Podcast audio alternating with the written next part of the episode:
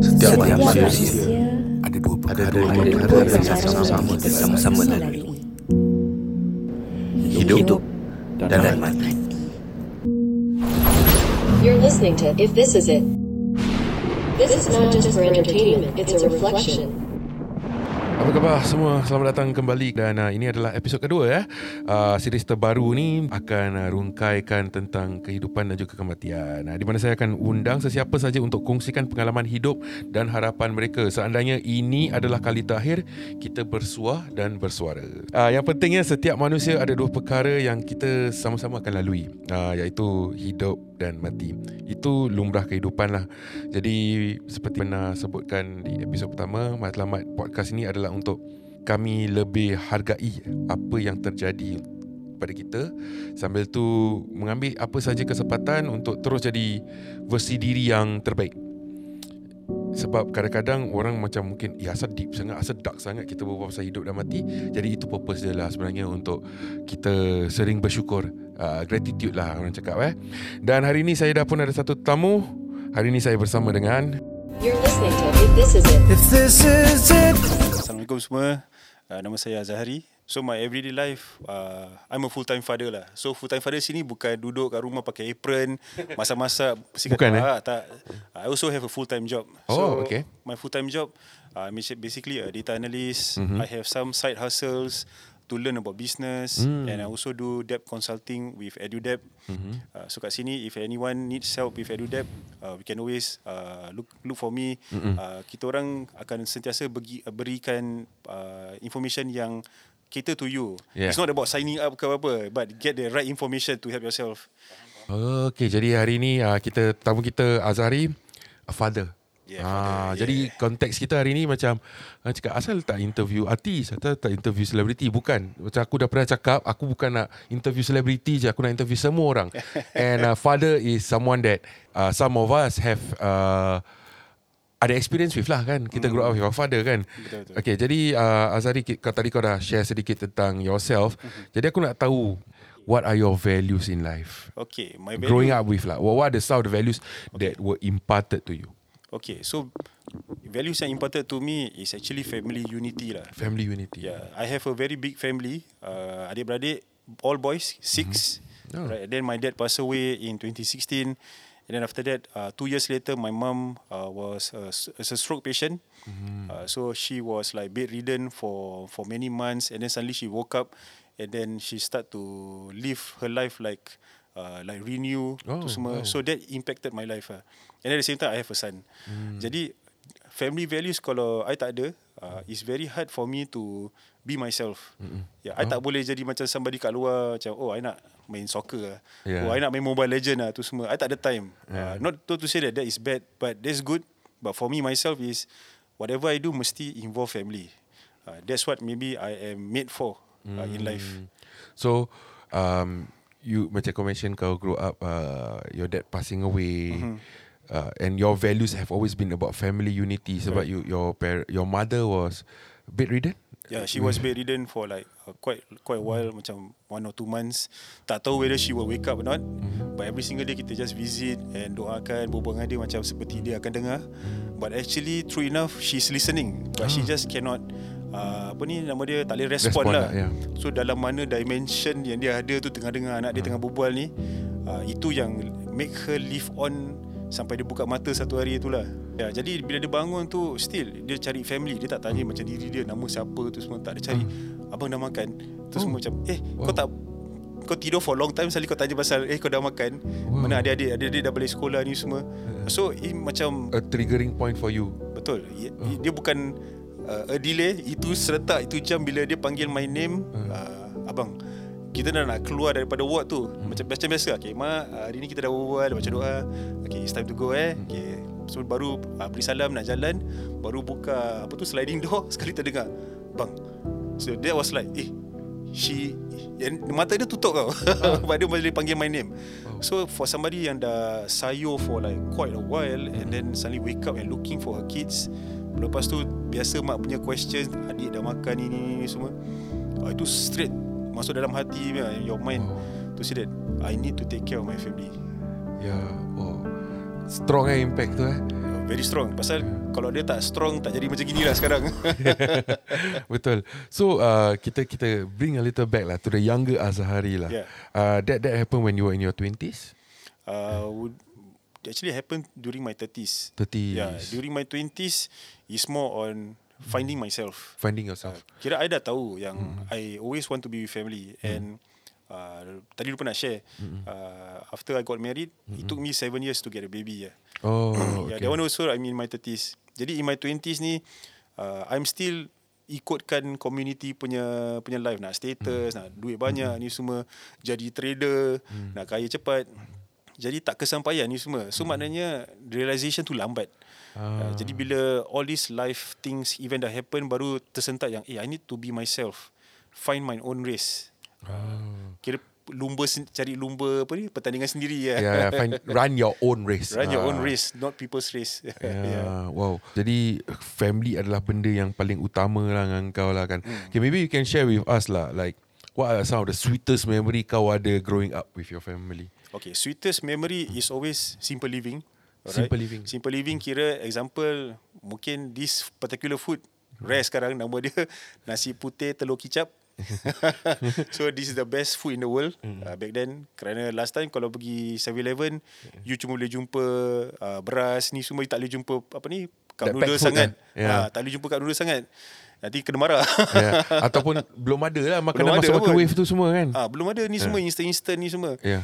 Jadi nak instantkan dia is how fast you cook lah. Telur senang masak, nasi senang masak. Yeah. Uh, so that's about it. So kat sini the sweetest memory is always balik rumah nanti kita tahu balik rumah tu macam kita family besar. Kita tahu sekarang-kadang mak uh, tak cukup resources to buy certain things. Kita tahu telur nasi telur kicap ada tapi kita still tanya, "Mak, hari ni masak apa?" Oh. Oh. Uh, biasa lah, telur dengan ayam. Uh, mesti ada telur. Ah. kicap pun mesti ada. Faham? Uh, jadi dari situ is my sweet memories lah that I have. And kita selalu duduk sama-sama walaupun balik siang, balik lambat.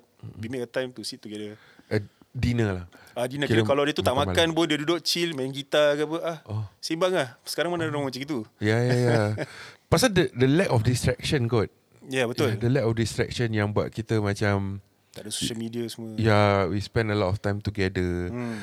Okay, jadi macam okay lah, that is Azhari growing up. Betul. And then uh, Azhari punya turning point bila um, mak kau bangun dari stroke. Hmm. Uh, and then you realise that family unity is important. And then you Betul. were also um, having trouble getting a baby, getting pregnant. Ya yeah, betul. Yep. So di, ni semua yang mendorong kau untuk jadi seseorang yang fokus entirely on family. Hmm. Focus on entirely and of family at the same time embrace the changes of the of the world sekarang lah. Mm-mm. It's very fast paced. Mm-mm. Opportunity pun uh, limited. Mm-mm. Banyak sangat susah nak lagi sekarang uh, Google berapa orang. Ya, ya, ya, ah. All the tech companies and I'm in tech industry pernah kena lay off and but because I have very good family support uh, lay off ke kenapa ke okay lah one or two days sedih lah then after that tak ada apa-apa Faham, faham. Okay, so what, uh, dah cakap select off, lah. what are some of the biggest failures yang kau rasa, buat kau rasa macam, ah, give up lah. Like, sebab okay, one thing for sure, aku dah pernah mention in this previous episode, men's mental health.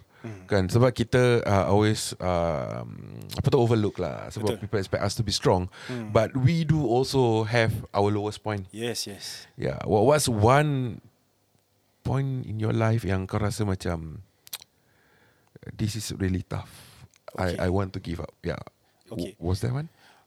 Okay dulu I'm, I'm into trading Forex trading ni semua Dah buat, buat, buat, buat Lepas tu hilang duit. Oh hilang duit. Then dia tak boleh uh, stagnant tau Atau consistent. So I give up. It's like so hard. And of course my savings semua hilang yeah. Tu semua. Dari sini it's like Kalau saving dah hilang up And I'm gonna start a family uh, This tak boleh lah. Yeah, yeah. Nak kena Nak kena detach myself Pasal greed dah masuk. Uh, then macam tadi kau cakap pasal men's mental health is overlooked betul. Mm-hmm. Kita tak ada men's community yang we can talk to. It's always women support. yeah Then I notice uh, I have friends who uh, if I don't if I don't uh, tanya mm-hmm. macam eh hi bro how are you kadang orang ingat kan oh dia nak pinjam duit ni Mm, but yeah. actually tak so you just kita nak berbual aja uh, Yeah, dari yeah. situ seimbang then after that kita faham kita tengok oh this is the output that we need uh, atau this channel that we need Mm. so apart from having a good family uh, support uh, I have some friends I talk to ni semua uh, kind of Yat pun ada in in that in that journey pasal uh, Yat pun uh, facing similar things like how I do. Mm-hmm. Dan kita faham. So dari situ kita boleh mendorong other lah katakan mm-hmm. it's okay bro, try again bro, cari mm-hmm. opportunity lain. Betul. Yeah. I think we have to start normalizing between guys lah. Macam asking, are you okay bro? Hmm. Yeah, we we have to start normalizing that. Uh, memanglah ada orang tiba-tiba hi how are you nak pinjam duit kan. Hmm, betul, betul. Tapi but at the same time pun kita kena normalize uh, asking people how are you. Macam like I've mentioned in my previous episode as well. Uh, kita bukan bila kita jumpa seseorang ya kenapa kita kena tanya what do you do? Like even in this episode, we have to start with what do you do? Because it is such a normalized thing. Yes. Everyone needs to know who is this? Why are we listening to him? Yeah. Why are we talking to him? So, but we we don't we refuse to ask like how How are are you? you? Ah. Basic question. Okay, how, are you ni eh? Dia powerful gila. Yeah, it's very powerful. Dia dia something like macam selalu orang nak bila jumpa members nak tanya pasal status. Eh, kau buat apa buat apa ini Yup. semua. Tapi kalau kau tanya how are you, dia punya tone change. Yeah. so that alih-alih nanti this person yang uh, apa tu yang get asked the question will be like Oh, kenapa dia tanya tapi tapi dia akan jawab. Hmm, Okay lah, aku dengan aku punya wife Yeah. gedebak-gedebuk. Uh, anak aku sakit ini semua. Uh, that's the ihsan part lah yang yang kita need to start normalizing. Yeah. We really have to start normalizing how are you. Um, you you don't know uh, what it can do to help someone. ah. Actually. Yeah, especially for that day particularly. Everybody has their own silent struggle, but that day if somebody tanya, "Bro, how are you?" Yeah. Oh, settle bro. Kira lelaki ni kalau kau dapat cari dia punya strength kan, dia punya inner strength, dia dia tu dia dah macam, okay, ni balik mesti settle dia. Boleh Betul. ya. Betul. Aku boleh share. Boleh ada- kayu je. Ya, ya. Ada ada satu insiden ni. Aku betul-betul dah sort gila weh, tau. Dah mengamuk rabak weh. Aku tengah piss off rabak weh. And aku, I was just, okay, smoking. Dekat bawah blok Dulu Dulu boleh Dulu boleh Sampai Oh, blok Sekarang tak boleh uh, Sekarang dah tak boleh rokok pun Rokok tak, boleh. bagus Tak sihat um, So Aku dah sort gila Aku was on the verge of like Calling that person up And Confronting ah. Hmm. Until ada satu Neighbor aku ni Dia just walk by aku Eh hi bro how are you Ha, betul. Yeah, it totally changed my mood at that point of time.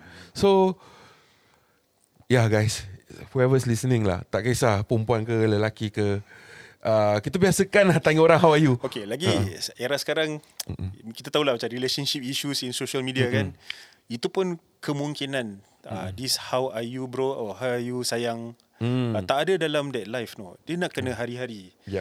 And then start normalizing it, bangun tidur. Macam mana macam tanyalah eh how your your sleep? How was your sleep? How was your sleep? Yeah, simple question. Takkan macam you you rasa macam pelik dengan your wife kan? Yeah. Uh-uh. You nak kena tanya dia how's your how's your sleep Yeah. atau your son uh, who do you help today Hmm. daripada tanya dia uh, how's your school? Kita boleh tanya dia how how do you help? Hmm. pasal budak kecil ni uh, ni side track a little bit.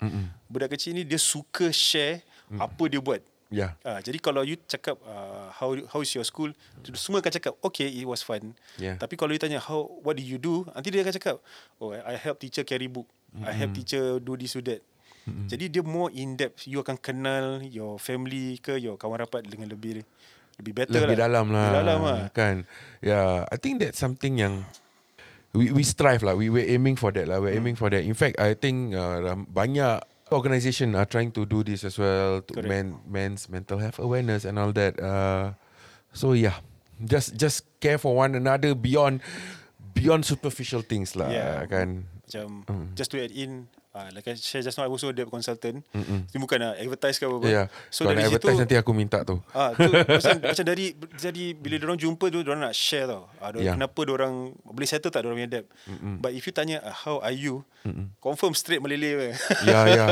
Confirm. Pasal dia nak orang mendengar story dia walaupun kita tak uh, kita tak payah tahu tapi from there on dia dah luahkan dia lebih fokus after that to, to know that okay I'll be going through this help uh, because this guy understand me dia bukan understand apa pun he boleh rasa this is the channel that he can be himself Yeah. yeah so this perkataan how are you ni memang hu Awesome. sempoi Best gila lah kan Okay kita tanya Next question ni Boleh. Dia kau, kau tadi dah sentuh Macam like uh, Apa masalah-masalah lah orang kan Sekarang hmm. Aku nak tanya kau pula Hmm. What are your biggest regrets in life? okay biggest regrets in life is uh, study lah. Kira lanjutkan pelajaran. Hmm. Okay. Because macam I live in a in a big family. Jadi selalu kita tak fikirkan pasal diri kita. Kita fikirkan pasal kita punya welfare at home adik-beradik tu semua. And some more I'm one of the elder ones. Hmm. Jadi kita kisahkan pasal orang punya upbringing, studies tu semua rather than myself. So I tell myself in order for me to be successful I have to know I have to be knowledgeable. Ya, macam Singapore system dah memang macam gitulah kan. Uh, just try yourself, belajar whatever you can. Jangan stop. Jangan stop for the reason that you want to work. Uh, stop for the reason yang okay dah puas. And I know with this much knowledge, I will bring myself to another level f- with uh, apa cari mentor ke apa-apa ke. Uh, macam gitu. Tu regret lah tak tak belajar sampai pergi degree tu semua. All the financial help insyaAllah ada. Uh, if you put your heart and soul, help will come. So that's why your biggest regrets lah. Ah.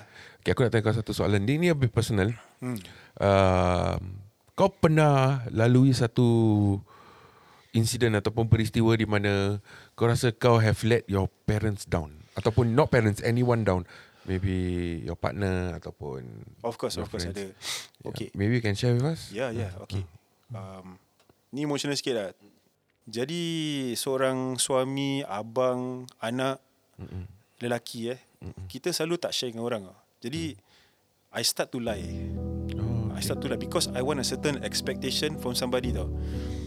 Jadi bila kalau I tengok orang ni happy, to me maybe I tahu yang eh, dia ni dah tahu ni aku bohong ni. Tapi dia shock. Ha, jadi kat sini tu kat sini bila dah dah start lying eh, dia dia beranak. This this uh, this feeling dia start beranak. I start to be doing things yang behind uh, family's back yang jeopardizing uh, maybe uh, safety tu semua. Tak terfikir langsung. Sampai to the point that my partner doesn't know who I am. The real me. And e- every single day she's she's been with is somebody else.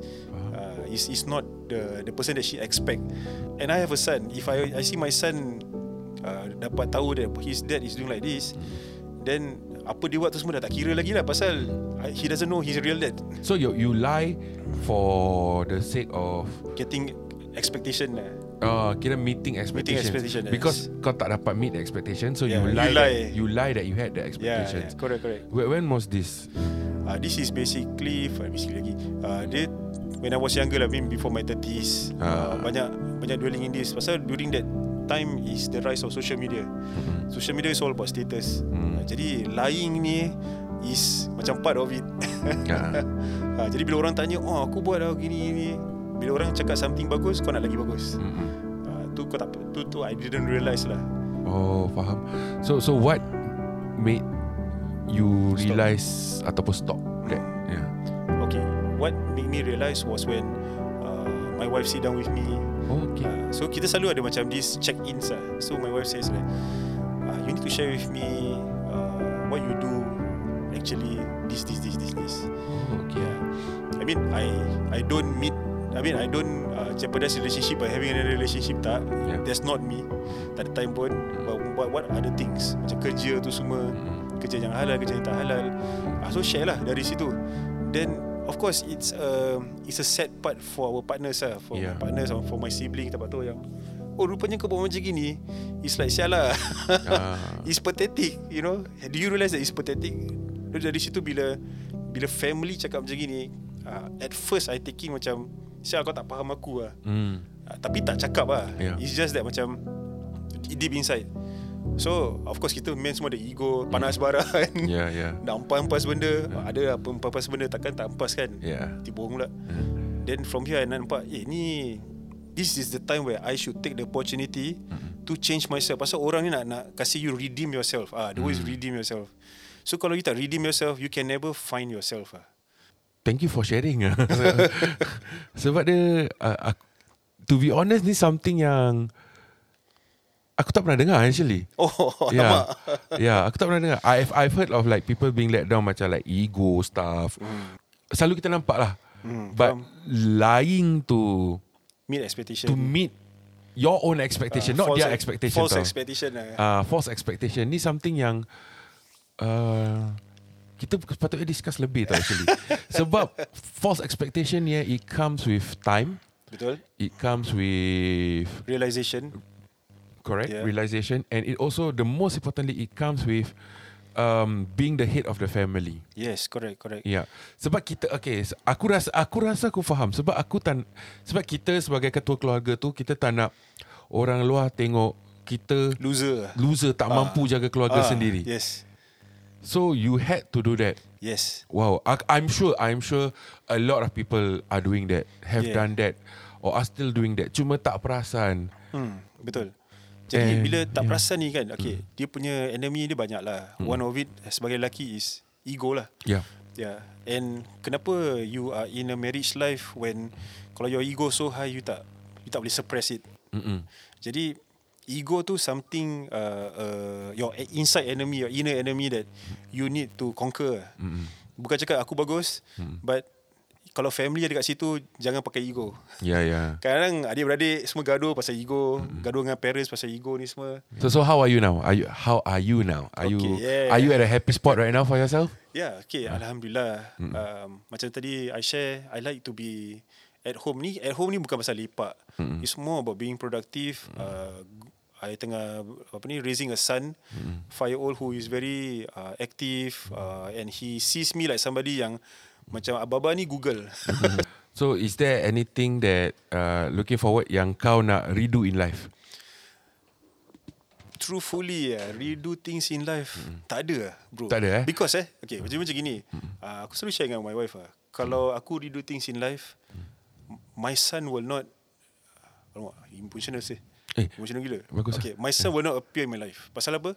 Selalu orang akan cakap, eh ah, kalau aku boleh turn back time kan, aku buat ni ni ni ni. But for me, aku tak nak turn back time langsung. aku nak it is what it is because dia punya level of sweet and sour dia kan that make me to this day and get to meet my son.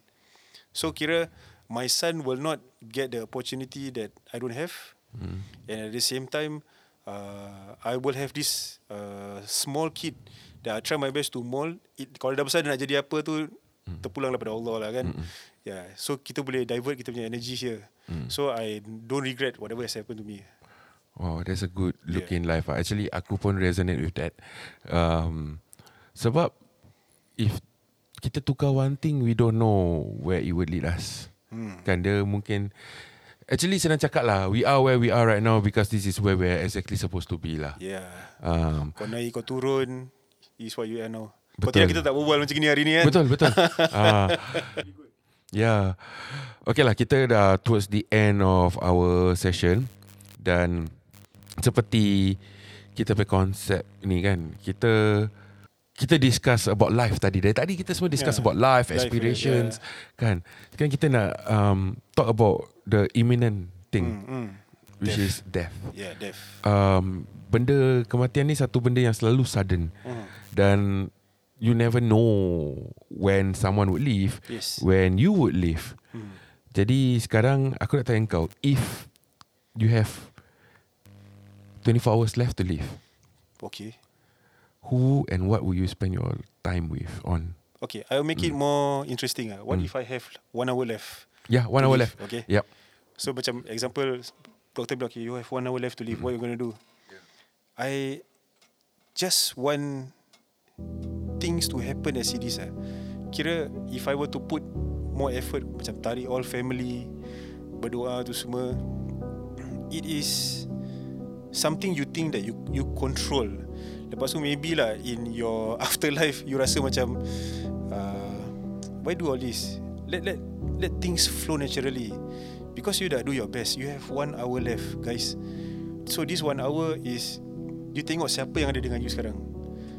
And then whoever is there with you, I will give my my life advice ah. Uh, kira whatever life advice macam for me is uh, guy macam if if my son around lah then uh, stay with family lah. Okay. Uh, wherever you go, bring family with you. And at the same time dalam hati pun concurrently uh, berdoa ya Allah uh, this is um, the purest I can be ya. The purest I can be uh, with myself and my son whoever he is. Jadi kalau macam uh, the moment I'm disconnected away I know that that is my last breath and my my my best ah. I don't have 24 hours. I have one hour. Yeah, and and dah tahu this is one hour. If if one hour is extended, alhamdulillah. Kalau tak, this is my best lah. Okay, we we we go through life selalu uh, ada skater, Hmm. kita ada differences with people. Yeah. Um, I, aku aim to have this podcast also as a as a as a channel or rather as a platform for people to seek um, atonement to what their past mistakes are. Um, is there anything that you want to say to anyone?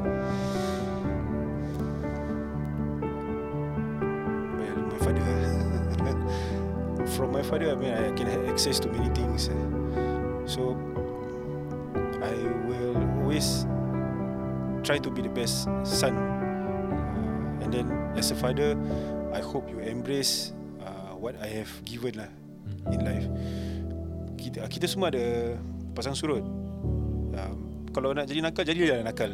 You know, because it's that's yourself. Yeah.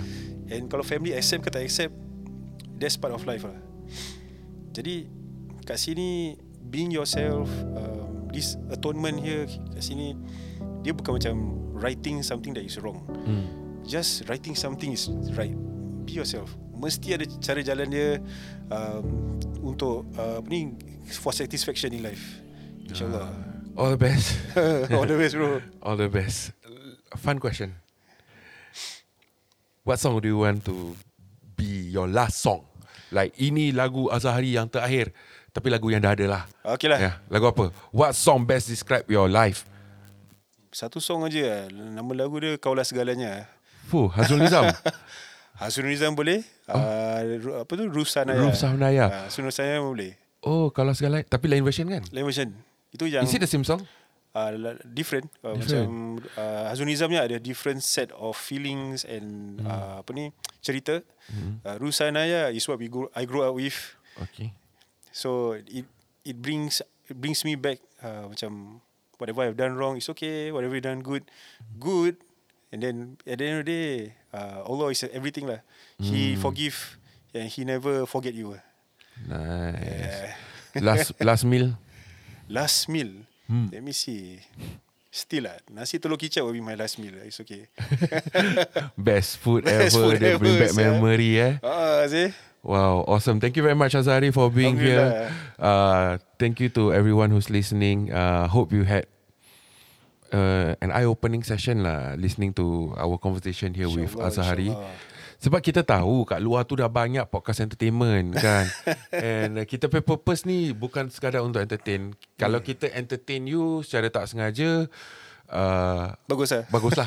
uh, tapi sebenarnya kat sini kita nak stri- strike um, deeper conversations, uh, awareness, Betul. um, ataupun self macam Azari cakap self awareness Yes. kan tentang penyedaran di mana kita sebenarnya uh, di mana orang-orang yang kita sayangi sebenarnya dalam diri kita dalam hidup kita.